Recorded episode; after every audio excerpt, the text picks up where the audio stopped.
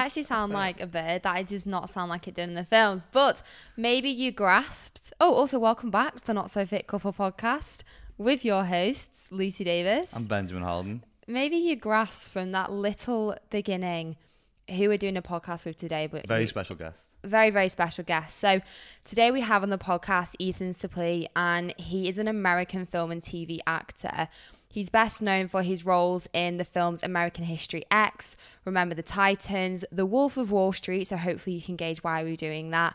And my name is Earl, and he is incredible. Yeah, his, it's just incredible. His, um, he's been through a transformation over his life, and we just wanted to get him onto the podcast today to really give you more detail about his transformation and also just in how much of a sustainable and healthy way he did it.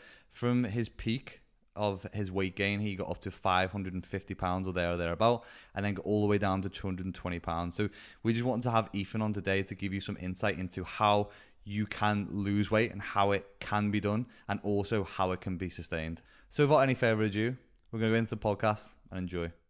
So thank you so much for coming on our podcast today, Ethan. It honestly means so much to us because your story is honestly it's so inspirational. And because me and Ben are very heavy in the fitness space it it was it just makes a lot of sense for us for you to share your story with our followers as well as well in the UK I think I think the biggest thing is is because of how transparent you've been so far of your story and talking to other people about it. And I think the main thing that people will take away from today's podcast will be the fact we know one of the biggest issues is when it comes to weight loss and with transformations is the sustainability afterwards. Like most people know how to, to lose weight and can lose weight, but then the biggest problem that we have as an industry is is then losing it. So I think one thing that people will take away today is an insight into how it's possible and how you can come from, from A to B and still manage to sustain that part of it as hard as that may be. So I think what I want to do, Ethan, if that's okay, is just kind of dive into first before we go through the weight loss journey sure. of how the other side of it came about, i.e., the, the weight gain, if you don't mind taking us back to the very start with that bit, if that's okay. Yeah, yeah, no problem. Thank you for having me, by the way. It's nice to talk to you guys. Um, I, the first diet I was ever put on by um, kind of the people in charge, I was five years old. And uh, honestly, it becomes very, it, it, becomes a tricky point, which I don't even really have solutions for today. I mean, I have ideals, but I don't know that they're um, hard and fast solutions to offer people. But it, it, it had the opposite effect of what was intended. And, um, you know, I went from having kind of no idea about my body. Like I, I wasn't self aware at all to having this sense of wrongness with myself that I didn't even really understand. I just knew that, um, oh, oh yeah, this body, I have this body, which I wasn't, I had never even thought about it in those terms before. And, and then suddenly the idea was there's something wrong with it. It's bad. And it's, and I'm going to get punished because my body's bad and that kind of um, you know and i can't say that i wouldn't have gone this direction anyway. I have no idea but uh, but i did just continue to gain weight because i i got very good at lying and and sneaking food and eating privately from a very young age. Um, and and really um, the minute I was told I had to exercise, uh, not because I was a kid and I enjoyed being outside and, and being active, which I, I had prior to this, but because there was again something wrong with me and this was now a punishment, I stopped having any interest in doing it. And, and the minute I was told that um, my food was going to be restricted, not because, you know, we discussed it and I got on board with some idea of having a healthy body or or having some kind of even a, a vain aesthetic goal, which I'm more than happy to have today, um, that I could participate in with my own determination. It was there's there's this wrongness about me and as a punishment, I'm going to be put on these various and sometimes like truly crazy. Like we ventured into like um, n- nothing that you could say was like abusive, but like absolutely batshit crazy nutritionists who were yeah. doing things that like and, and and I today try to be very open with like anything that works for anybody is valid, I mm-hmm. think. And if you have a winning formula, I'm not going to discount it. But even with that perspective, some of the stuff that was kind of foisted upon me as a kid was batshit nuts. Sorry, am I allowed to say shit? Yeah, You're allowed to swear. Yeah. We do it quite a lot. I might have to say shite for you guys to, shite, really, yes. to feel comfortable. But, if there's any, but like, any point where we're talking and you don't quite understand our accent as well, please just feel free to sl- tell us to slow down. I'm so glad we're doing a video Zoom because I'm watching your guys' lips as you talk just in case I miss anything. And feel, you know, the same for me. I'm sure my accent's nuts too. Yeah, I love it. Yeah, I think what we're going to do as well for people who are watching on YouTube, we'll probably flash the two images up. They're really symbolic images of, of your transformation as well, Ethan. Because I think at your heaviest point were you like 550? Yeah, I, the, the, the heaviest I ever actually saw myself on a scale was 536, and it was on a, a, freight scale, like a shipping scale, because they at that time, you know, this is also I don't know what it's like over there, but here there's plenty of obesity now. But mm.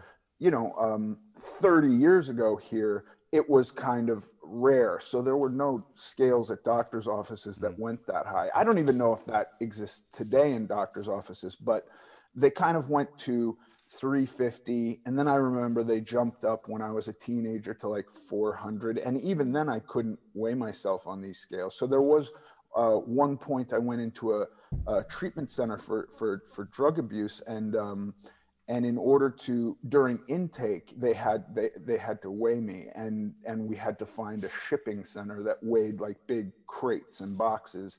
And and i was 536 and uh you know also I was the only guy who was addicted to drugs who continued to gain weight. Like I didn't even get that as a benefit, unfortunately, which I always had in my mind. Like, well, I'm going to do a bunch of drugs, and dr- drug addicts are thin. It never happened for me. Mm. And then I continued to gain weight for a little while after rehab.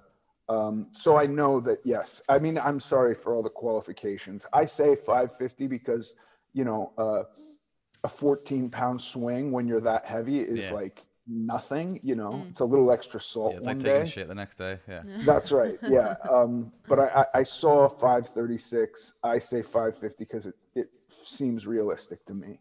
Yeah well i'll, I'll pop those um two different images on screen anyway so people can see because it's it's not it's not just like a, a weight loss transformation like on the end image of where i'm guessing like you had a photo shoot like you you look saucy as well like you you've you've you've gone past that point of like just losing weight, and obviously you've started to lean body mass, you've started to build a bit of physique, and, and you've really took it like that extra mile after you've you completed that journey. But I'm glad you touched upon the whole obesity part as well, and how like I suppose I've never really come across like any scales which would weigh that heavy. So I guess like we're not set up to, to deal with that kind of like scale of obesity. But I think that's only becoming more and more apparent as we move through. Like the obesity since like 1975 has tripled.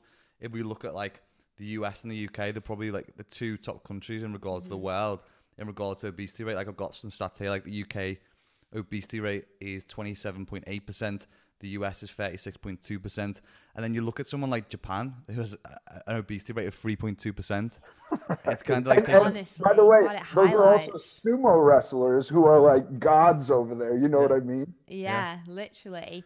So it just go to show like the lifestyle base of how how how much we can pin like obesity on and how crazy it's getting and the the financial strain that it's having for, for us in the NHS is is massive. It's billions of pounds every year, and I know for the US it's like 190 billion. I think it was.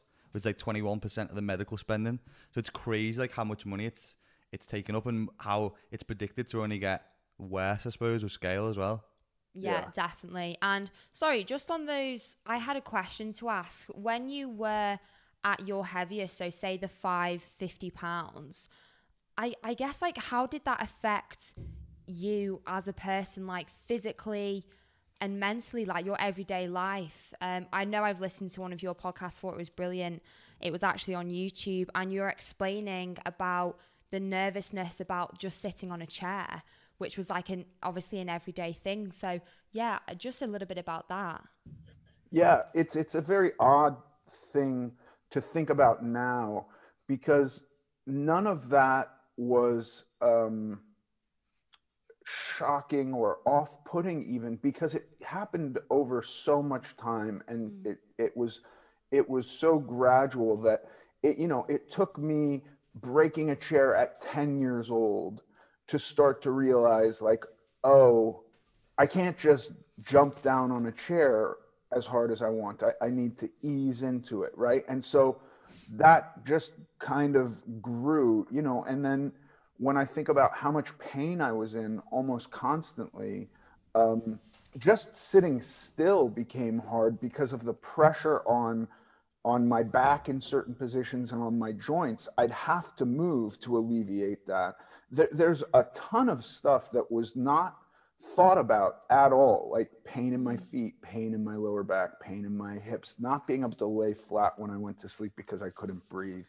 Um, the, the, the, the embarrassment of somebody hearing me breathe like on an elevator. So I would always hold my breath if I was near people or not wanting people to wit- witness me get totally winded at walking up a couple of stairs. So I got very good at actually holding my breath a lot and then very slowly recovering and keeping, um, you know, wearing multiple shirts because I would sweat through one and I didn't like visible sweat stains. So, uh, you know, I'd also carry washcloths in my pocket so I could quickly and um, you know, kind of undercover wipe my brow so nobody saw that if I just let it go, I would be dripping sweat almost constantly. Yeah. The, these things were not something I just woke up to one day. So they were just part of my life. So it's been very interesting to kind of think back to the way I lived before at that weight and think about how different it is today and still catch myself in some of the behaviors um, that I might not need to uh, uh, be participating in, like checking every chair, which I still mm-hmm. do. Mm. Um, and I and I'm probably at a weight now. I'm still on the bigger side. I'm still a very very large, heavy guy. Um, but but uh, chairs are probably generally built to withstand my weight now. You know, I still check them because it's something that I did for 20 years for real because I was potentially going to break them. Yeah, so it's a psychological like yeah. Well, like a habit, isn't it? As well, yeah. it's like it's something you've done for so many years. Automatically, you're still just just checking. So it is like a, a well, habit. I, I, was pulling some things up, and like things that weigh 500 pounds is like a panda bear or like a grizzly bear. So checking chairs because you're that weight isn't is no surprise that you'd want to do that and be be conscious of something like that as well. Um, yeah. But when you were going through that process as well, Ethan, I suppose even even up until now, were you kind of taking any health markers or as you went along like were you getting any blood done or blood pressure to kind of like check where you're up to like throughout the the process of the transformation of the journey? Yeah and uh i had to get uh frequent um physicals for for work because you're always insured um, as an actor, you go to do a movie, and it's like if something happens to you, the movie could be potentially out a lot of money. Yeah. Mm. Um, and I, I, know that for for a lot of years, there were there was uh, basically movies were paying extra insurance just to have me on them because I was a higher risk. I um, I felt some embarrassment by that, but there was never. Uh, there was I, I just didn't spend a lot of time concerned with my health. Uh, health was truly the kind of last thing that was a motivator for me. Yeah, massively. And that's actually so interesting what you said there about when you're on these movie set. I don't know if you even call it a movie set. Have I just made on a movie set? Right. Um, that there were extra health precautions uh, for yourself. It's obviously it's just quite interesting, isn't it? Like I don't know much about the movie space and things like that. So it is actually really interesting to kind of understand a little bit about how they deal with different actors and things as well. I think the thing that I always find interesting when we look at the obese population, and I know it's always a big topic, and especially at the moment on social media, is like the whole weight stigma and fat shaming and that kind of thing. Mm-hmm. Did you experience much of that in in the whole acting industry? No, no, not so much in the no, not in the acting industry. It was always kind of uh, strangely a benefit to me because um, it made me stand out. It made me interesting. It was yeah. something that was not typical, which I think uh, movies like from time to time. Mm-hmm. So, no, as far as acting goes, I, I never experienced that. So, do you feel like that gave you, if anything, then like more opportunities or different opportunities? And do you kind of feel like sometimes you were maybe pigeonholed into certain certain roles because of your size? Yeah, I mean, for sure, it it, it, it definitely gave within my within the group of guys that I would be considered for parts with. It was a much smaller group than yeah. just say you know, if you think about our union has hundreds of thousands of people in it, there was just a very few of us. So in that sense, it was very easy, or, or it was a benefit. Yeah. Um, and and but as, yes, pigeonholed for sure. I mean, there were certainly some roles that I got that were not necessarily written for uh, bigger guys, and I went in and they were like, "Oh, this is interesting. Let's hire him." Um, uh, so it wasn't absolute in those terms, but but you know, it definitely played a part. Yeah, I suppose like on the other um, side of the scale, and do you feel like because now you've made that transition and now you look the way that you do, like you look like a house, like you look great at the moment. Um, do you think that's opened up different opportunities for you, and it will do in the future in regards to your acting career? I think that that the pool of guys, you know, I mean, I don't know. I have no idea. I just did a movie where I played a military veteran, and I, I certainly wouldn't have been able to do that, um, or or probably wouldn't have been considered for that had I been still as overweight as I mm-hmm. as I was. Um, so y- yes and no. I think that the uh, the pool of guys. I, I, actually have no idea because I, I don't have uh, such a great sense of myself. I, I, I don't know if I see myself the way anybody else does. So I, I couldn't say that I that that the the pool of guys who look like me now is much larger than the pool yeah. of guys who are overweight. Although I know that the pool of guys that are overweight is also growing yeah. exponentially, right? Yeah. As the country becomes more and more obese, so does that group. There's a, a, larger group of actors now who can take that role. So I'm glad that I'm not competing with them um, I, I just I don't I don't know. These are not things I think about that yeah, much. Yeah, hundred percent. I think the first time I saw I saw you on screen was I think was um, my name is Earl. Yeah, um, do you remember that one? Yes, I think I might was that might have been a tad young. I, I remember you from Wolf of Wall Street. it's good. What do you remember? Like what weight you were kind of around then? Yeah, um, I started the first season of My Name Is Earl. I was around three hundred pounds and by the time we finished, I was around 400 pounds. Yeah, so a big, big transition. Do you, yeah. do you know like when you were watching some of the episodes and stuff back then, or some of the roles that you've played? Because obviously it's very different from looking in the mirror to then watching a, a, a movie back or a, a, screen back, because you just can see yourself at a lot of different angles. Do you remember like looking or watching anything back and thinking, Jesus Christ, like I've never saw that before, or it gave you like a different realization? Well, because of that, for that very point, um, the the first acting job I ever had was a television series over here called Boy Meets World. This was probably even before you two were alive. um, uh, early early 90s so maybe you were little kids or babies or something but uh, the the the first episode that i watched on tv i was so surprised with seeing myself from angles I had never seen before that I utterly gave up and have never watched anything I've done because of that. Because I didn't understand how anybody could stand looking at me.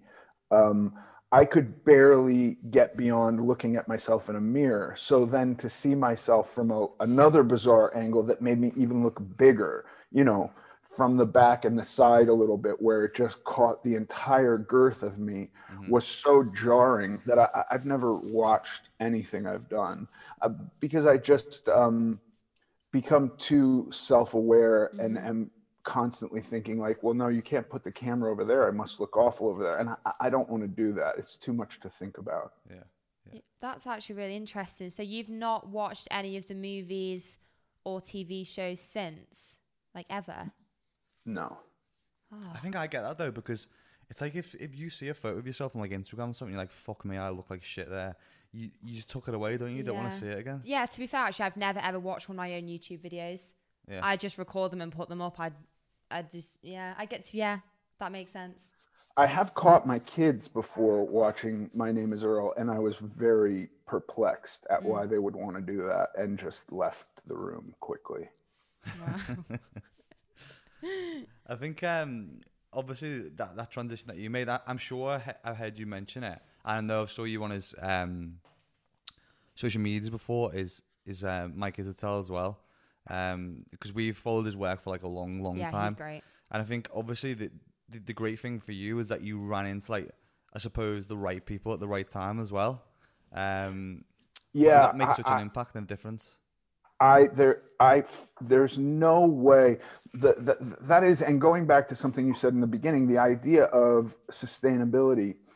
For almost 20 years I from the moment that I had the first uh, inclination desire to start losing weight and it wasn't something that was being imposed upon me but it was a my own goal um, there there was no idea in any of these diets um, of what to do for the rest of my life. You know, there was a point where I guess I thought, you know, I'm not allowed to eat carbohydrates for the rest of my life. This is this is my burden to carry. I'm allergic to them they don't react well with me. And so I just will never eat carbohydrates again or eat them like four times a year or something like mm-hmm. this mm. and expect massive weight gain. You know, on Christmas Day, mm-hmm. I'll gain 20 pounds and that'll be worth it. And then I'll work for a while to get it off. Um, all of that kind of extreme stuff did not last. There was no lasting thing. And it was really through Mike's work and and I got to give some credit to like um, Layne Norton also. Yeah, I was about to mention him. Yeah. Great. Um, amazing guys, but and it wasn't even that I read something that made me go like, "Oh, I now know what to do." It was just on their programs where they would insist on maintenance periods um, in between fat loss phases that I I realized like it hit me like a fucking ton of bricks one day. Mm. This is how you live. Holy shit, this maintenance, like I never thought of it. It just occurred to me. And it was after having done it for a while. Like, this is what a fucking normal person does. This yeah. whole thing, I'm still on the plan. I could not believe it. And that has been the most life changing thing because I, after doing it for a long, like I can do any diet you want to give me 350 calories a day and tell me I'm going to do this for 30 or 60 days. I'll do it. I will crush those 60 days. I'll feel awful. I'll be lightheaded. I'll be my vision will be disappearing when I stand up. I'll be cold the whole time like but I'll get through it. On day 61, that's it. I'm now gaining weight.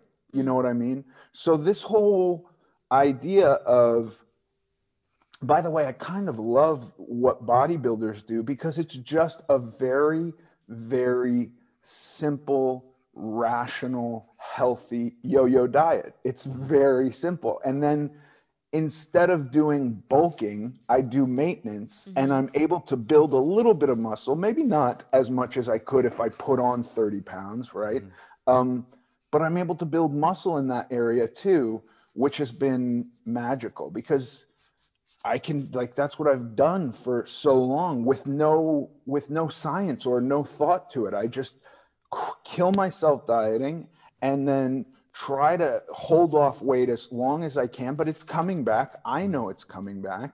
It comes back and then I got to kill myself dieting again.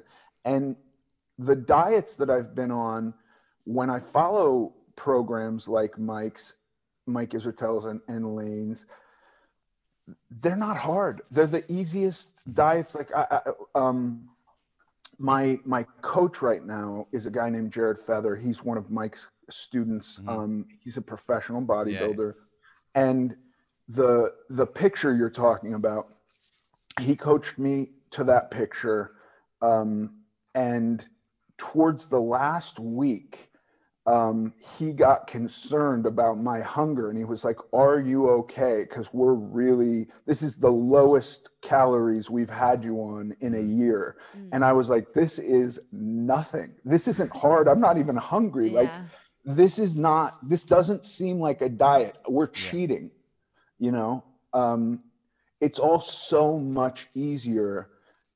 Uh, I, I think it takes quite a bit of, installing of new habits because yeah.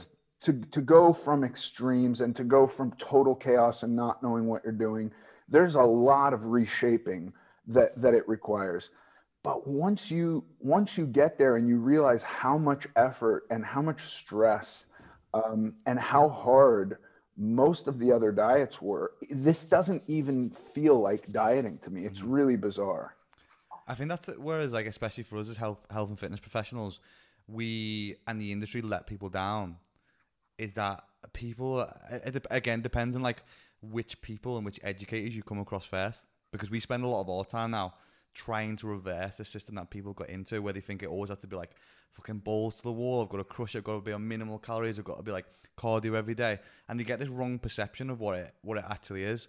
And breaking down those psychological barriers of, of being like right okay now we need to take a diet break now we need to get you back to, to maintenance calories for a little bit to make this more sustainable. It is quite often quite a hard psychological battle to get over with people. But i feel like often the thing that's quite hard for people and we've discussed this in a previous podcast is the term maintenance for some people just like it's not sexy. It doesn't like symbolize progress.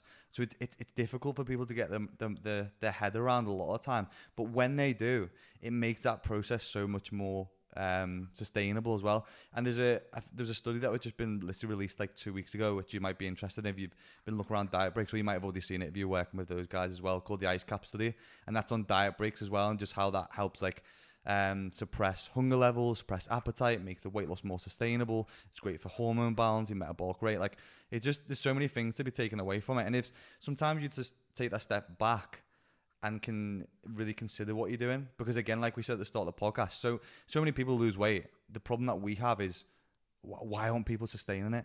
Well, yeah, it's the it's the sustainability, and when you initially started your your weight loss journey, I guess what's there for you? I don't know. Some people have like a massive turning point in their life, or there's there's something that happens and it's like a flick of the switch. Did you ever have that, or did you just suddenly think? For yourself you've got to do it was there like a trigger uh, there, there was a moment where um, i'm married now i have four kids they're old they're probably some of them are your age and mm. and there was a moment where i was looking at my life before i was married but i was seeing this girl and i was thinking like um, if i want to have a, a, a long-term relationship with this woman she was a girl. We were both kids back then, mm-hmm. but but there's not going to be a future if I don't make a change. So there was that moment. Yeah. And then that followed 15 to 20 years of d- yo-yo dieting. Um, I would I would diet really hard, or I would start some you know insane exercise program um, and and there was a period for two years where I just rode a bike. I, I right after my name is Earl, I was 400 pounds. Um, and I kind of was like, I don't really feel like working right now. I need to lose weight. What am I going to do? I started riding a bike. I got super into that to the point where for two years, 40 hours a week, I was just riding a bike to lose wow. weight. And, and, you know, and then I crashed my bike. I wound up in the hospital. I couldn't ride my bike. I gained a bunch of weight. And it was just this, yeah. like, you know, so it was a constant battle. And I, at one point, was totally resigned to like, I was even thinking I'm going to map it out and I'm going to have like, you know, January through May will be my diet months. And then it'll be really strict dieting. I'll do super hardcore diets, maybe even liquid diets. And then, you know, uh, for the rest of the year, I'll try to I'll try to make it slow, but it'll be weight. And I, I just was utterly resigned to the idea that I'm going to be yo-yo dieting forever mm. because from what I saw is no matter how hard I worked to take it off. Um, if I wasn't on a diet, I was gaining weight, period, full mm-hmm. stop. And so the, the turning point for me was being super determined to lose weight again. This was like maybe 2016. And I spent a year and I was looking at all this stuff. Uh, reading about keto and I, and it kind of was like seemed like well that's a, I'm getting I'm eating mostly meat so that's got to be a lot of protein so maybe that'll be good for muscles and I wanted to have because I, I at one point also got to be so skinny that I didn't like it you know when I was yeah. 200 I'm, I'm 260 today when I was 200 pounds I, I felt uncomfortably mm-hmm. I felt frail yeah um I also uh got to 200 pounds and still wasn't nearly as lean as I am now, which was really weird. Um, so 2016, I decide like I'm gonna just do keto and lift weights, and uh, I was losing weight, but when I I wanted to like gauge it because I felt like I was just um, getting smaller kind of uniformly. Uh, none of my muscles were sticking out. I was just now smaller, which is to be expected to some degree. But I started having DEXA scans every three months. And what I realized was doing keto, first of all, if I wanted to lose weight doing keto, I had to restrict food. I didn't think about it in terms of restricting calories. I just knew that if I ate whatever I wanted, I would not lose weight, even if it was just steaks and avocados, right? And lots of olive oil. I wasn't losing weight. So I would then go like, okay, I'm just going to eat smaller portions and then I would lose weight. And as long as I stuck to that, for every 10 pounds of weight loss, four of it was lean tissue. And I, and and that didn't really make sense to me, but I kept doing it for a, for a while and I was like there's got to be a way to like mitigate some of that lean tissue and that was when I discovered Mike Israetel, and and that was when I kind of went like, okay, maybe I'm not allergic to carbohydrates, and maybe I need more protein even than I'm getting on keto, um, and I kind of gave that a shot, and it the the difference was so night and day. Um, it was shocking how fast my body looked different, which was what I wanted. You know, it wasn't just I the number on the scale is great, but that wasn't necessarily the factor I wanted. I wanted to see my traps stick out. I yeah, wanted to see sure. a line in my bicep. What I ultimately wanted was visible abdominals. And I wasn't getting anywhere near that yeah. because as I lost weight, I was also losing muscle. And I didn't understand this because I was weightlifting every day, but I also had never looked at uh, progressive overload. So I was just in the gym going like today's chest, I'm going to go to failure yeah. every day, you know, or three times a week or something like that, or just doing like kind of mindless weightlifting. I can't lift it anymore. I'm done. I'm going to yeah. go do something else. Um, and when I started like applying, I also had an injury. I tore my bicep. Like I wasn't smart. I, everything I'm doing now, I'm, I'm, I feel like an old man and I can't be as extreme.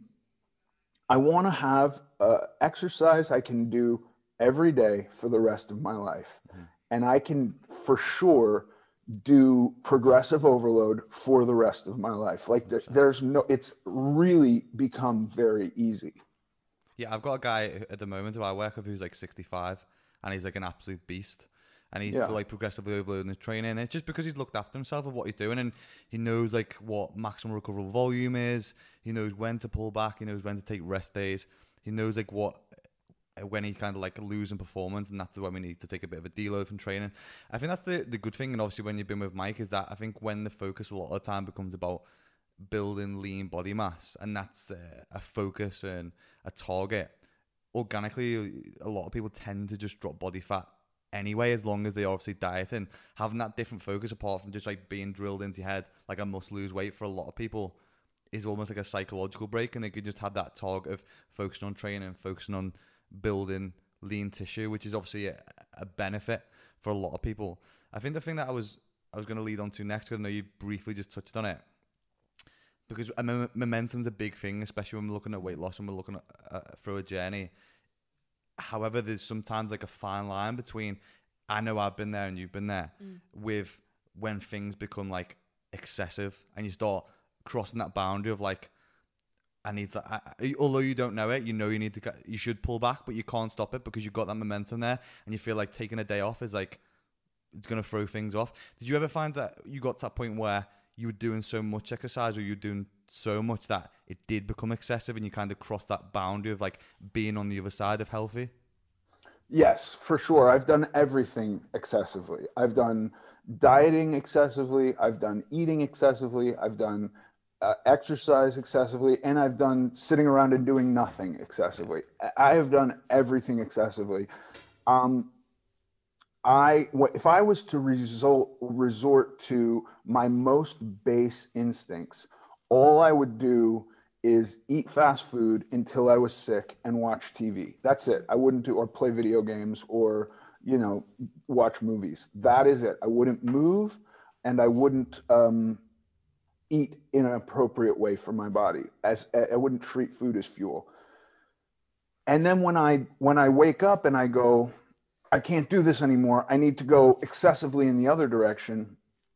The the feeling of uh, anxiety to get the weight off as fast as possible and to punish myself and and it is so severe so i, I understand you know you, you're mindlessly going through my life gaining weight not thinking about anything and then i wake up one day and it's as though i've ne- i'm looking at myself from a different point of view or a different perspective and i'm like holy shit what's happening i need this i gotta uh, like i want to take my body off like it's clothes mm. and change into a new set of clothes.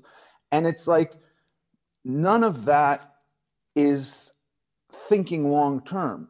So, w- what I have to do now, and it took a couple of years of practice, is go, this takes a long time. And I tell myself over and over and over again that I want to have this long term. So I'm going to set goals now for years and I'm going to set smaller goals for like this fat loss phase. How much do I want to lose? Okay, I want to lose roughly 1% of my body weight per week in fat. So if I'm going to diet for 12 weeks, how much is that for real? Like, how much weight is that? Um, I'm going to be really realistic about all of this. If I want to be able to exercise every day for the rest of my life, an important thing, especially when talking about momentum, is not injuring myself. Yeah. If I if I go 100% every day, eventually I'm going to break. Period. That's uh, you know I don't think anybody can go 100% every day without eventually breaking. Or you start to your your 100% on day 10 is like 50% of what it was on day one, and it's like how you're not making progress. Um, so with the idea of really stretching it out i'm able to confront the fact that maintenance periods are training for if i ever want to stop doing this if i ever want to you know i've gone on vacation a number of times with my family over this and it's just okay now i'm on maintenance Yeah. now i'm Yeah. front loading my meal with protein lean protein um, I know what a cup of rice looks like because I've measured out a cup of rice ten thousand times at this point. So like I can I can gauge it, and if the if the restaurant gives me two cups, I'm cutting it in half and I'm only eating one of them. You know what I mean? I'm getting steamed vegetables. I'm not covering everything in oil.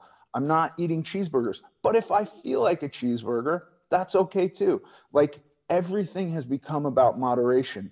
And I still, having done this for like four or five years now, and feeling super relaxed and super confident that I can do this, I still have to talk my through. I, you know, listen, to be honest with you, I fucking hate deload weeks. I'm doing a deload right now. It's my worst week, but it's one week every six weeks. Yeah. It's not the end of the world. And I know next week I am going to crush it in the gym and feel like a superhero because I took this week off. Mm-hmm. And so, you know, it is what it is.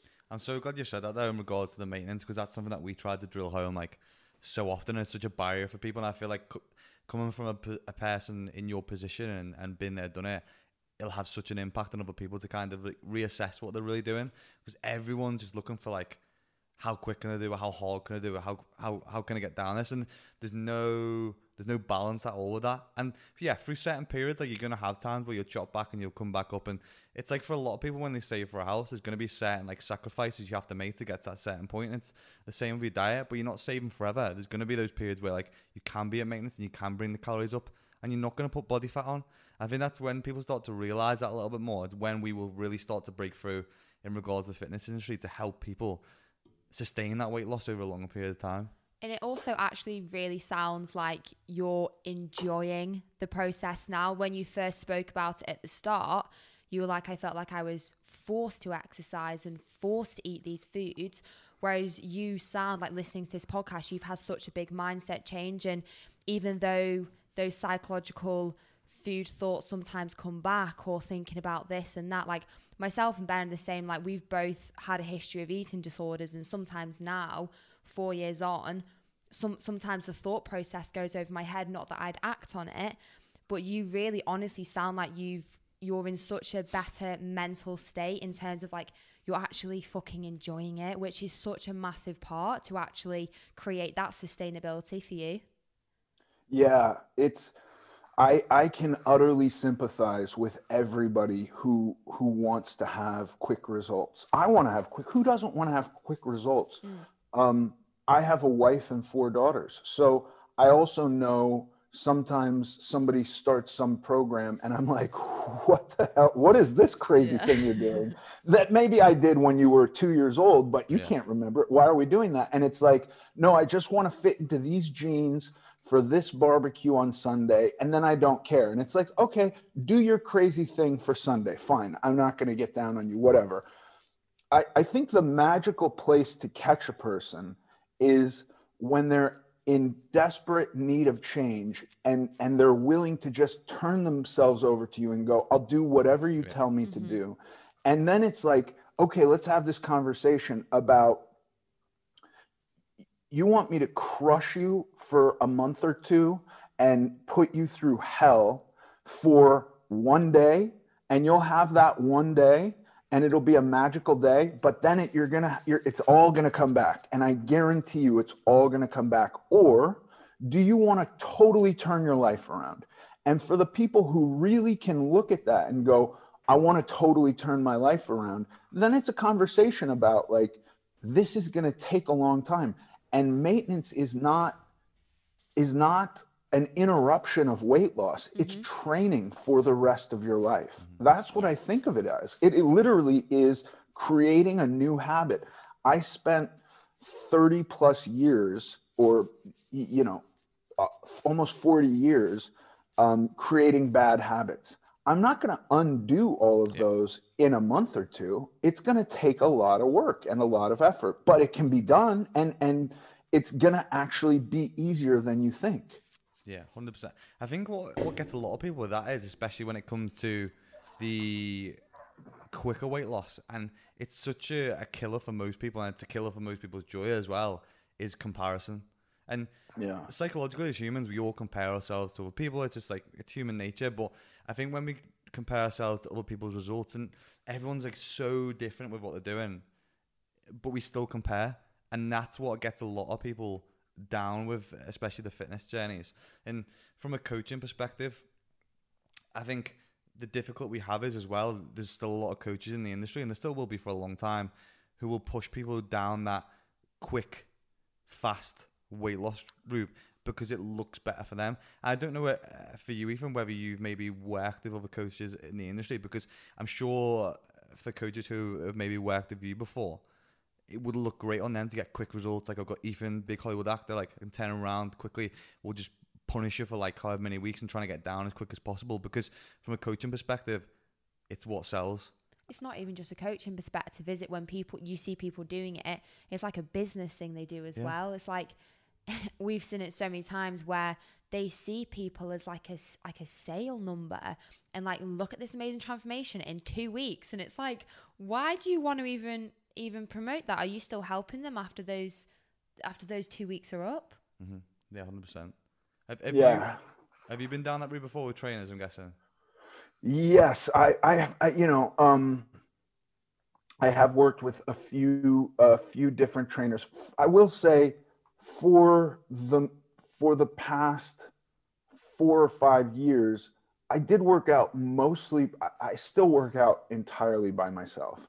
Um, Jared Feather, who is a, a, a rocket science scientist when it comes to this stuff, has been able to give me um, changes to really maximize efficiency, which I could not have done on my own. Mm-hmm. But I was making great progress. So th- prior to him, every kind of guy I worked out with it was really just like here's my program and everybody does my program. Yeah. we're not looking at like you and what you need as opposed to like what this other guy needs. And i have really just found that i don't think there is one size fits all to any of this. I i you know some people ask me how many calories i eat a day and i'm like i'm gonna i'll tell you that number but it really doesn't matter for you yeah. how many calories I eat. Like it, that should that should mean absolutely nothing mm-hmm. to you.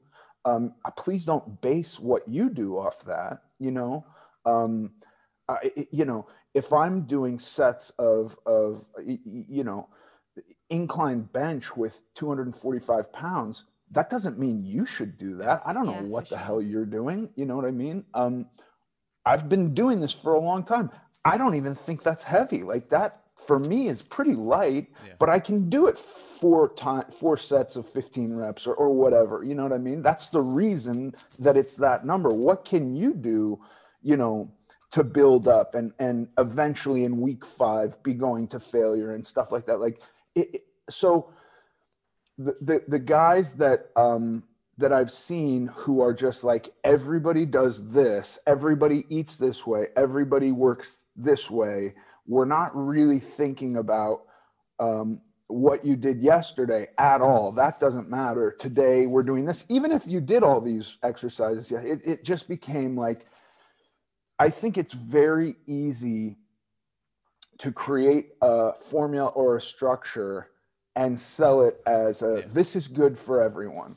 It's much, much harder, I think, with what you guys are doing and and and guys like Mike, which is like everybody's different. Mm-hmm. There are some principles that we can all use in a similar way, but like when it comes right down to it, every single person is different. How much do you sleep? How much water do you drink? How much how many steps are you taking it? Like all of these things are going to factor into it at some point and not everybody is exactly the same. Yeah, that's 100%. I think a lot of people are trying to push you to to fit their mold rather than the other way around. And we, like we work on like a slightly different basis. So we run a, a coaching platform like on a membership basis. So we've got um we don't do as much any one to one work anymore, but we upload like educational content. So we've got like thirty eight thousand members on a coaching platform who will come on and we deliver like education and then give them the support and the community there to be able to make their own choice on what is going to fit for them.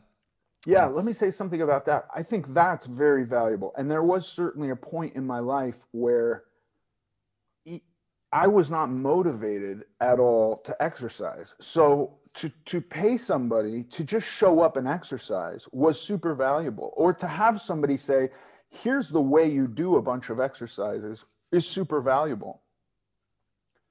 Um, and and I understand that. So I, I don't want to totally knock the, the trainers I went to because yeah, yeah. there w- there was a time in my life where I just wasn't I wasn't going to do anything unless I turned up at the gym and they told me what to do. So I think I think some exercise every day is better than nothing. And and I would vacillate for a long time between I'm going to do nothing or I'm going to do exactly what you say. And then I went over to the other side where it's like I'm going to go to failure every day. And and yeah.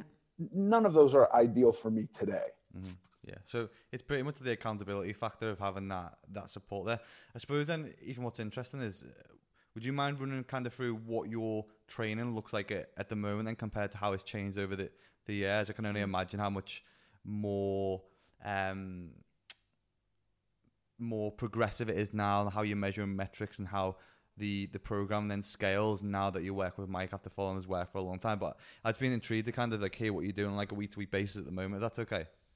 Yeah, sure. Um, I basically do um, push, legs, pull, and and then throw in arms kind of randomly. Obviously, triceps are on push days, and and but I do. I you know there was a there was a, a, a picture I took, and I was like, my biceps are tiny, and Jared's like, well, you can do a lot more biceps. Let's throw random biceps in a lot. And and that was something i thought i can only do biceps on on my pull day. And he was like no you can do you can do biceps much more than that. And so i probably do biceps four days a week maybe even five.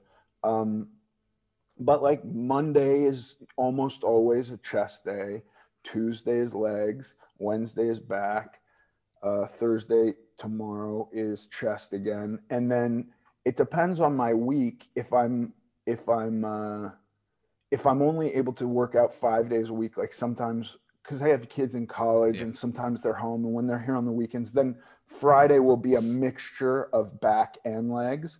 Otherwise, I'll do Friday legs and Saturday back if I'm, no kids are in town. Um, and uh, and the the the the increase in volume is uh, very little weight, but it is going deeper into reps and reserves. So like week one, I'll try to keep three reps in reserve with everything and and no more than probably three sets of any specific exercise.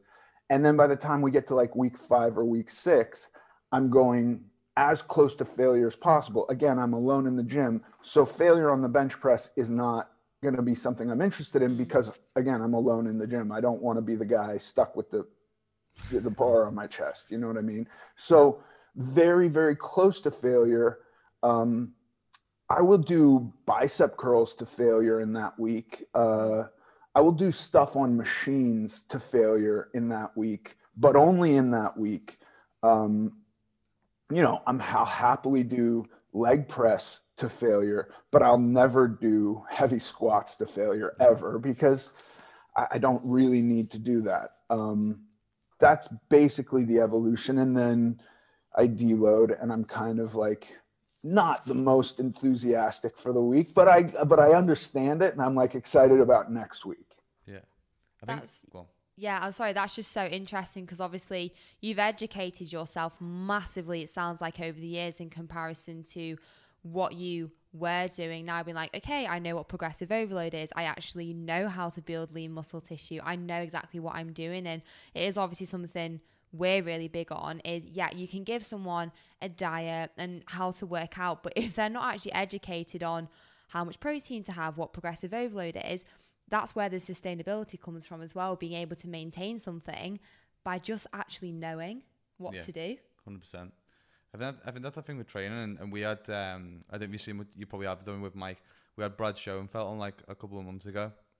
He's another really cool guy. He's so clever. Yeah, like some, some yeah. shit just like he kept saying stuff, and I was like, "Oh yeah, what does that? What does that mean?" Yeah, yeah, yeah. I talk to Mike a lot, Mike Israetel a lot too, and and I'll just kind of be like, "I'm sure those sciency words are yeah. awesome. Yeah. I don't know what they mean." Yeah. As long as you, you get know. a good bicep pump and a good chest pump on chest yeah. day, that's that's, that's it. That's all I care about. yeah, I think that for for a long time I had like ambiguous ideas of what I wanted from my body, from my training, from my diet.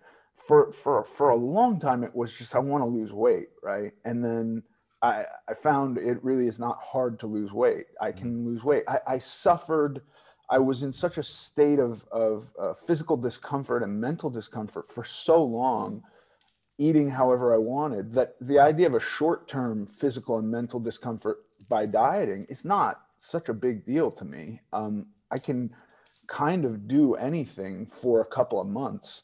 Um, but then it then it became like is it possible to have something long term i never i always thought lifestyle change it, it, made my skin crawl but mostly because i didn't really understand it i thought a diet is lifestyle change because this is not what i was doing before this is different but i i you know it took me a while to realize that if you if you actually diet forever you die because that's what happens that's mm. famine you know that's the end result of implementing a diet forever um, it becomes anorexia and you and you die yeah. um, but this idea of changing the way I eat forever was also unrealistic because I had so many habits built in. I the if if you had told me, um, you know, five or six years ago, you just you, compose a meal of things that you think are healthy and then eat until you're full. I can't do that. I don't know what that means. I, I blew over that signal so many times as a kid that it just didn't exist within me anymore. So it was actually having to like take months and months of, of doing that to realize like, oh, if I if I'm actually paying attention, I can kind of sense my body going, "You've had enough food," and yeah. guess what? It's it's an appropriate meal, and like all of that just takes work and effort, and it it takes the ability to um, uh, to to actually confront the fact that it takes a long time and that, that it is a lot of work, but it's surprisingly easier mm-hmm. than the other way. Yeah. Yeah. So from like a hormonal hormonal perspective, like when you're going through that like your leptin and ghrelin levels and everything must have been fucked in regards to, like hunger signals and appetite and when you're feeling full you just blown past that point completely where you could just go and go and go and go especially if you're like one of those people who's like it's all or nothing kind of thing yeah i think that's that's quite fair for a lot of health and fitness enthusiasts a lot of the time they're all or nothing and sometimes it can be a good thing when it comes to sticking to stuff but it's also can mm-hmm. be bad like we know when it comes to eating disorders and can really skew people's relationships with food because they'll go too far the the other way. Do you think you ever got to a point, any point along the journey where you ran into those kind of issues where your relationship was really skewed with food? Yeah, I mean, well, for many many years, and this also began in my childhood because after after kind of like my grandparents and parents tried to just stop me from eating by saying like you're done and that's it right? And and they weren't like messing with the food itself. Um, when that didn't work we we kind of graduated. We also live in hollywood where these kind of trendy like you know aha if you just don't eat cucumber skin you're going to be okay. Like that's a real thing out here you know um, and and and like uh i mean no that's true like what? you know if you if you you have to peel peppers and don't eat the seeds and if you want to be healthy you have to like take the seeds out of cucumber and skin them. Like there there are really wacky diets out here. So there was a, a lot of years where it was looking for the foods that were causing me to be overweight. And even then or you know what foods are appropriate for my blood type or you know having muscle testing. Muscle this is this total scam where doctors like touch you here and lift your arm and, and tell you like oh you're allergic to you know beets or something like this. Complete crazy yeah, nonsense.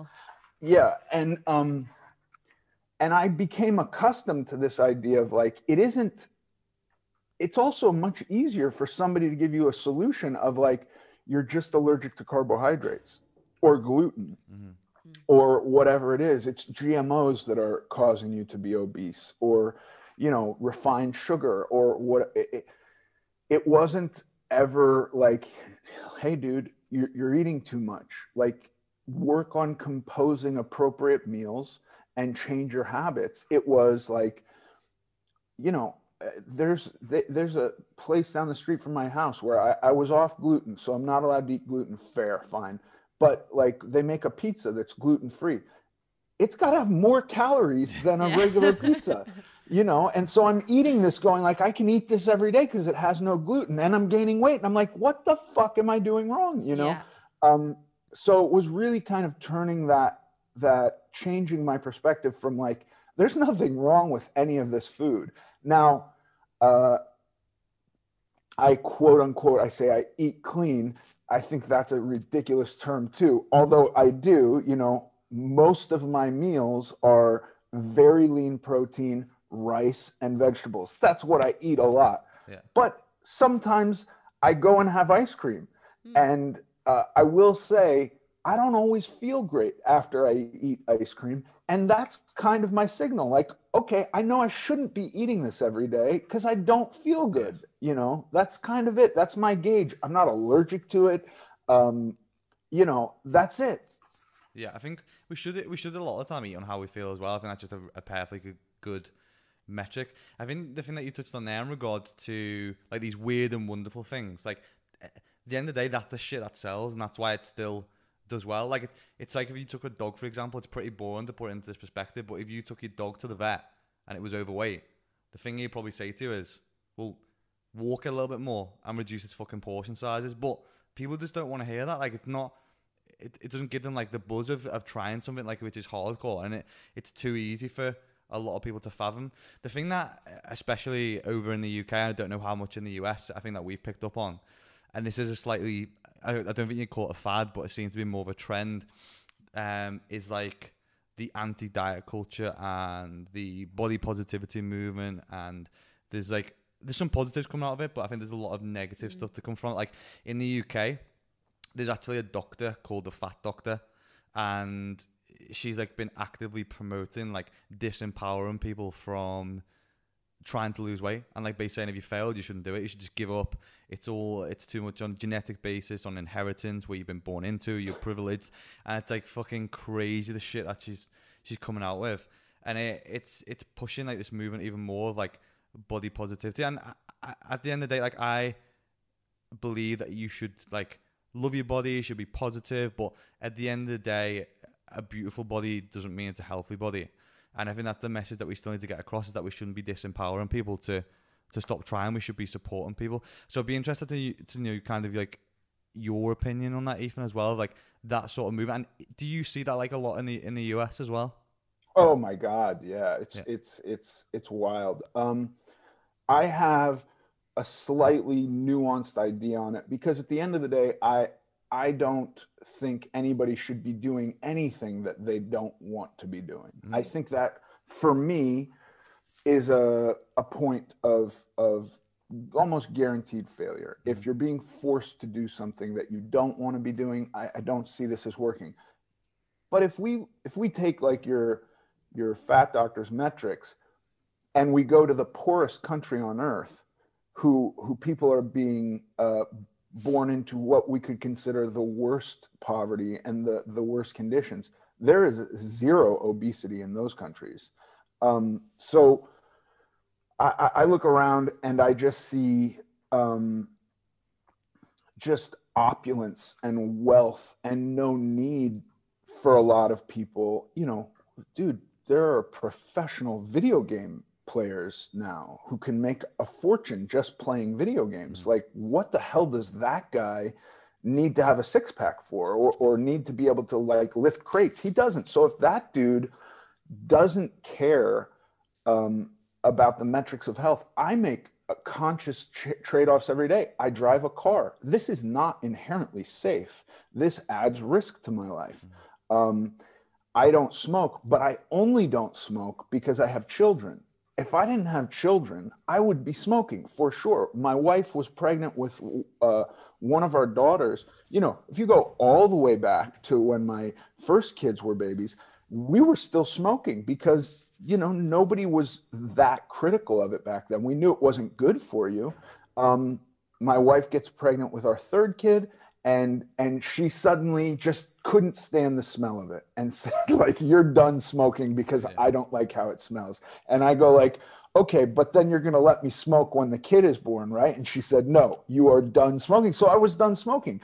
I don't look at people who smoke and think, God, they're such bad people because they're unhealthy. I don't care. I'm actually a little bit envious of them. So, from that sense, um, for me, I don't care what choices people make, but I think that a lot of these people who who have goals and are are going down really, really difficult paths to attain their goals and then are experiencing failures.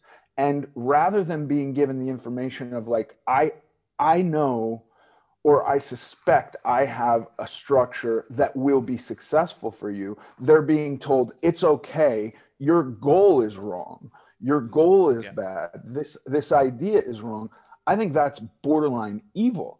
Um, but at the same time, I don't really like the idea that everybody should have the same idea of health as this prime goal. For me, I love Lizzo. I think Lizzo is a badass. Do you know her? Yeah, you have yeah, her yeah. over there? Yeah. Like I want to high five Lizzo and like hang out with her and tell her she's a badass chick and like I really think that way. I think anybody who feels super positive about their body um, regardless of what like the societal norms are, I say more power to them.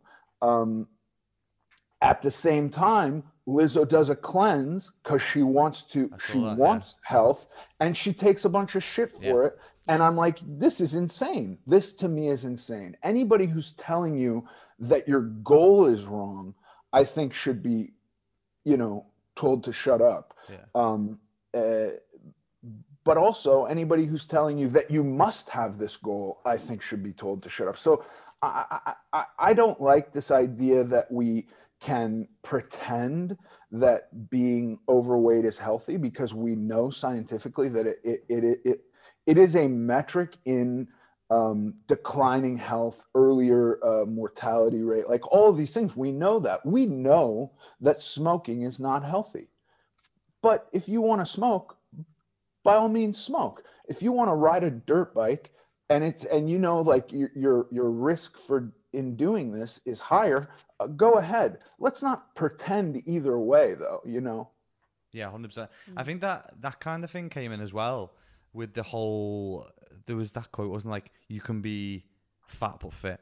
But this was like completely different because this was talking like being metabolic metabolic fit. Like we know that fat tissue and adiposity still means that you'll be at more risk from heart disease, more risk of cardiovascular disease, more risk of type 2 diabetes. So I think that one was squashed fairly early, but it's, it's interesting. Yeah, yeah, I want to say something to that. I think that the idea, look, I know when I was very, very overweight, I was embarrassed about being out in public or going and doing something like taking a walk up in a mountain with my wife and, and, and so I think the idea that you can tell people like you don't necessarily have to by the way, you got to think about it in terms of like the the the avalanche of information out there is telling you in order to lose weight, you got to do all this crazy stuff. Right? And so that's overwhelming. And so to be a fat person who's looking at it and going like, God, that just seems so exhausting and so hard and there's so many failures i don't want to do that and then to have somebody come along and go it's okay but you know you can be fit and overweight too. You don't have to make all these drastic go for a walk go outside it's okay. People let's cut these guys a break. No fat shaming. I'm all for that because the truth is your health markers are going to improve if you live a, a more active lifestyle. Mm-hmm. so like and then we have yes it all becomes super convoluted. At, at some point um, you know we live in a day and age and in in both of our countries are so wealthy that there's so much less absolute demand for survival by using our bodies you know um, the guy who's out there doing construction and super active every day has more demand on his body than the majority of people in the workplace mm. So I can understand his needs being different. Um, I, I just, I, it, it, it, kind of crushes my heart when when people are are arguing that we should all be fat and that they're and that you know we're not looking at like it's not poverty in a, mm. in America that makes people fat it's wealth yeah this yeah. is the opposite yeah. of what they're saying yeah I think I think it's so right what you just touched on there because I know the thing that we spoke to uh, people a lot about is that like weight stigma and stigmatization of that has absolutely no place whatsoever in, in the fitness industry because we know like from studies that have been done it, it crushes people's confidence, self confidence, motivation. It doesn't do anything to help people who at the end no. of the day they're there to try and they're trying to better themselves. So that person who's there to put their arm around someone, say it's going to be okay, we can focus on this, do this. They're going to help. There's a lot of people, especially in it, and that's why I think social media can be quite toxic, is they they just like to comment on people's status and what they're doing, and it's not because they give a shit about that person. They want to help the obesity rate. It, it's just from like a different narrative, and it's that kind of weight stigmatization, which at the end of the day is is putting so many people off from joining gyms or starting something or speaking to an individual who might be able to help them because they feel like judged all the time. And I think that's so hard for so many individuals. I'm sure it, it was probably a case for you, even at some point, in, in regard to, to feeling judged, as you said, like even going out in public sometimes. Yeah, it took me a while before I had the confidence to even walk into a gym. And, um, and then I was still embarrassed. Like I didn't know what I was doing, and I had a trainer to tell me what to do. But you, you look around, and there are there tend to be more kind of fit people in gym in gyms than than out of shape people. It can be a lot. Uh, now today, if I see anybody who looks new at the gym, I make sure to smile at them. I make sure that they feel welcome. I think that's an important thing to do um, because ultimately, you know, we were all there at some point. Nobody w- walked into a gym or started working out with the body of an Adonis. It took work. It took effort. You know, so so I I just think that. Um, I think both sides uh, need to be a little bit more or a little bit less authoritative. Like this fat doctor, you know, telling people that their goals of, of health or weight loss or vanity or whatever it is, whatever an individual's goals are, are wrong, or trying to create some, you know, complex mental maze that you have to do gymnastics through to understand. Um, and to why they feel that they want to make a change. Look, dude, my back hurts, uh, hurt, my, my knees hurt. Uh, I was physically uncomfortable. That's not enough of a goal that I just want to change that. I, I no, no, I, I wanted to change because of patriarchy and, and, you know, racist society telling me that I had to, this is nonsense mm-hmm. to me. And this is the thing as well. I feel like, and this is the quote that you always use actually that prisons don't work and punishment doesn't work. Like the reoffending rate in the UK is ridiculous, isn't it? If you've if you've come out of prison. And it's the same with fitness, like by punishing people and saying, don't do this, don't do that, fat shaming, it is not gonna work. They they don't need to hear that. They need positive reinforcement. They need to know yeah. you're doing so well, keep going. They don't need your fat fuck off. Like mm-hmm. you wouldn't ever say that to someone. So it is and I've definitely seen on social media that the stuff that comes out of people's mouths on social media can be so toxic. Whether you are trying to gain weight maybe like I've had it when I was had my eating disorder awful comments um, whether it's people who are losing weight punishment doesn't work and it, it won't ever work in that sense. Well as, as human beings with our own psychology the way that like we're motivated to do stuff is not to avoid punishment or avoid the negative. It's because we want like that reward. We want positive mm. reinforcement mm. or something. So that's why like with stuff for cigarettes for years, they've been putting on the back of smoking will kill you. No one gives a fuck. People still smoking all the time. It's like they're not bothered about avoiding that. They want the reward from it. Mm. And it's got to be the same with health and fitness by stigmatizing it and telling people you're a piece of shit. Doesn't help anyone. If anything, it has the complete opposite, opposite effect. effect. And it, yeah. it's funny that that same thing with smoking because it's, I, I compared it to some with someone the other day in regards to the stigma with obesity and, and weight. And there's a lot of, even from like a medical side of GPs and stuff as well, which has been published recently. And it's so different to when you look at those with health implications from smoking.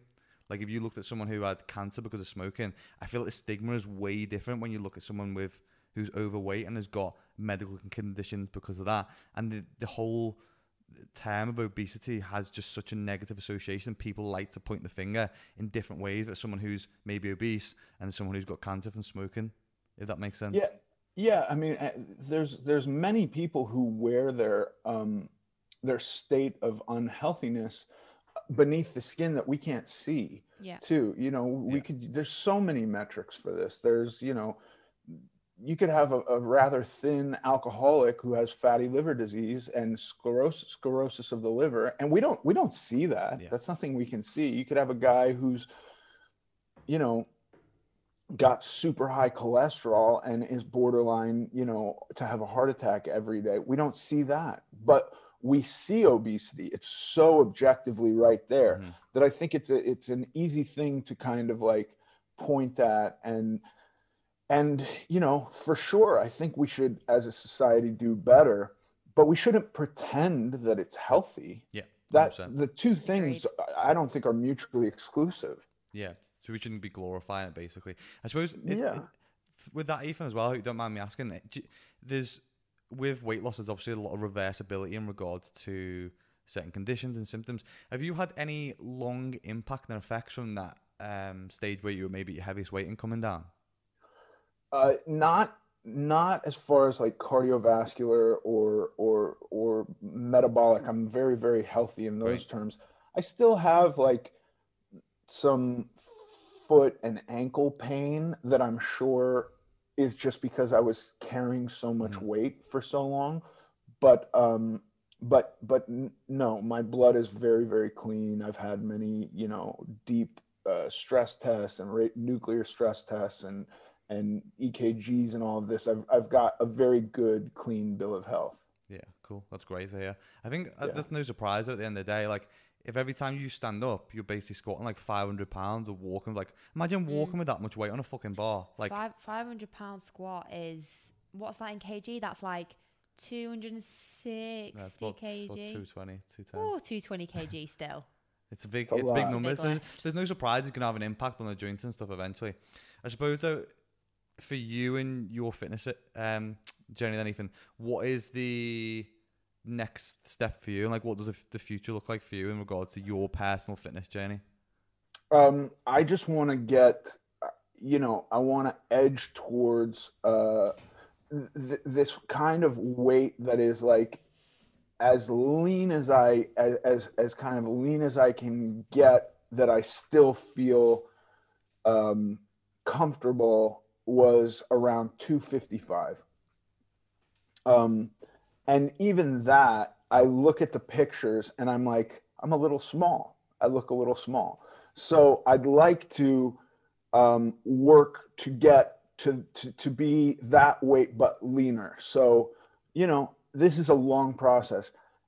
If I put on four or five pounds of muscle this year, I'll be very happy. So if I can get to 255 and even um, I think the the the last time I was nine percent body fat. So if I in a DEXA scan, if I can get to 255 and be eight percent body fat or seven percent body fat, um, that'd be pretty cool.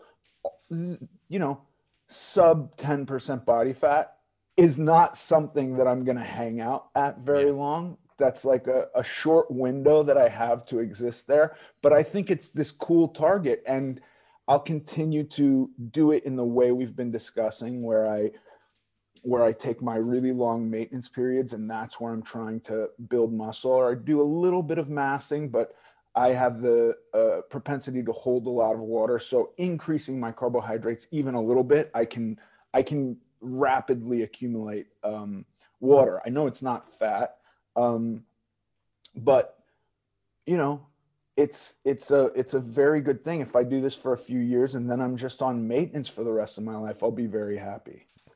I think it, it's um, it's just so like refreshing to hear from someone yourself in the, in the position of authority and the experience that you've been through to it be in such like a sustainable way and put across like that. Like we hear so many other people, especially celebrities, are pushing stuff in different ways. I think it's just so re- refreshing to hear that from your point of view. Um, that you're doing it in that way. And at the end of the day, we all have different goals. Sometimes we want to like slim down and get as, as lean as possible. And then sometimes you just want to get to a point where your neck's eating your fucking head because you just, you just, you just want to get big and saucy. But that's what I want. but um, I suppose just finishing off with that, then Ethan, where what is like the future plans with you and your career moving forward as well? Then do you still see, very much in acting? Because I feel like with with the direction you're moving at the moment, I feel like you have a very big part to play in in, in, in fitness, fitness, and health and in general as well. And the message you you were pushing is like so powerful.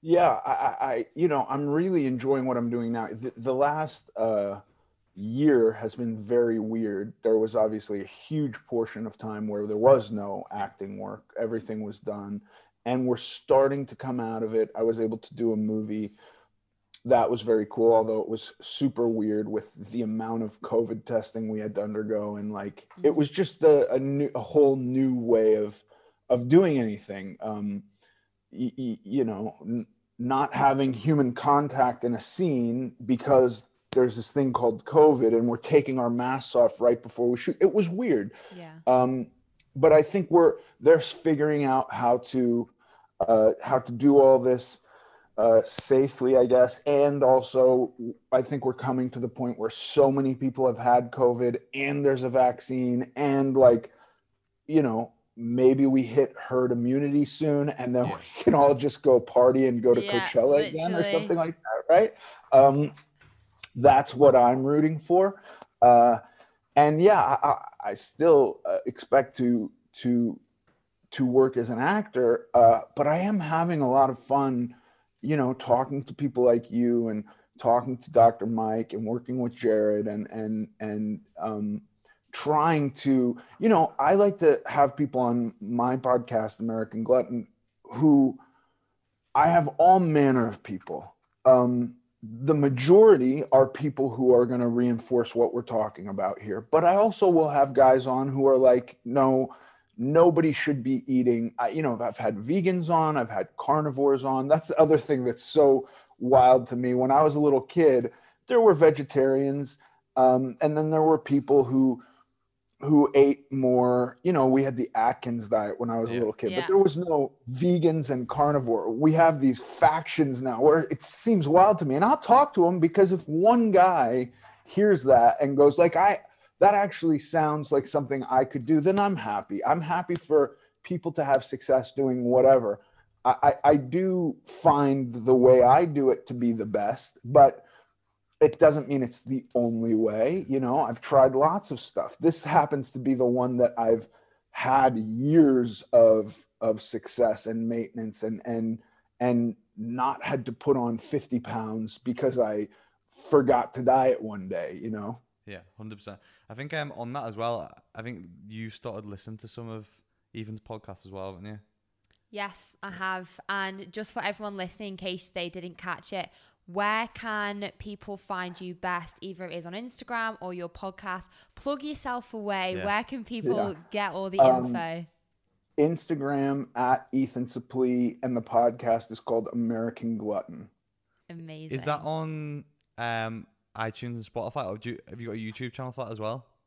We have a YouTube channel, but oh, I'm I don't know how to do YouTube. Listen, I barely know how to do any of this shit. So I, I just like I go to a studio and I talk, and then they do something. Yeah. But uh, we do have a YouTube, but I don't know. I don't know if there's anything on it. But I know yes, Spotify and iTunes. Cool. Yeah. Well, you, you can find more of you from there, and I think there'll be a lot more uh, in regards to your message and more people will be able to dig into. And I'm sure we'll have some some awesome guests on on there and stuff as well that all, all listeners can definitely tune into and, and take a lot more away from from your message and see how your journey is going to evolve over the next few months and next year or so as well. So definitely recommend people pop over to there. Yeah, honestly, your journey is very unique, but I also think it will help so many freaking people. Like a lot of our listeners, like we are completely worldwide, but obviously very UK based. And we do work with a lot of people who are overweight or are obese and they are struggling. So, hearing your story and how you've overcome it in a really, really positive way, not even just your journey though, but like the fact where you are now, I think it's so important. Like, you have balance, you have sustainability, you have enjoyment. It will be so nice for everyone to kind of I guess see a light as well at the end of Yeah. the tunnel. Do you know what I mean? Like see a light at the end of the tunnel. It's not all it's not all bad. You won't always feel like this. So yeah, we massively, massively appreciate having you on. It's it's really, really been eye opening and incredible. Thanks for having me, guys. I really appreciate it too. Thank you very much. So, if anyone who is um, tuning into this week's episode, please tag me and Lucy on Instagram, tag Ethan as well, um, because we'll see your tags and stuff as well. And it'd be great just to see you sharing the podcast and pushing the episode out as always. And please make sure that you leave a five star review on iTunes because it's much appreciated. Yeah, because we want to be number one Yeah. in We- the in the we done with UK fitness charts. We don't want to, we don't fancy number two No. anymore. We want to be uh, you either winning or fucking losing. yeah, can deal with it. literally, we spoke about that today, haven't we? So, thank you so much again, Ethan, and thank you to everyone who has listened and Bye, guys. tuned in.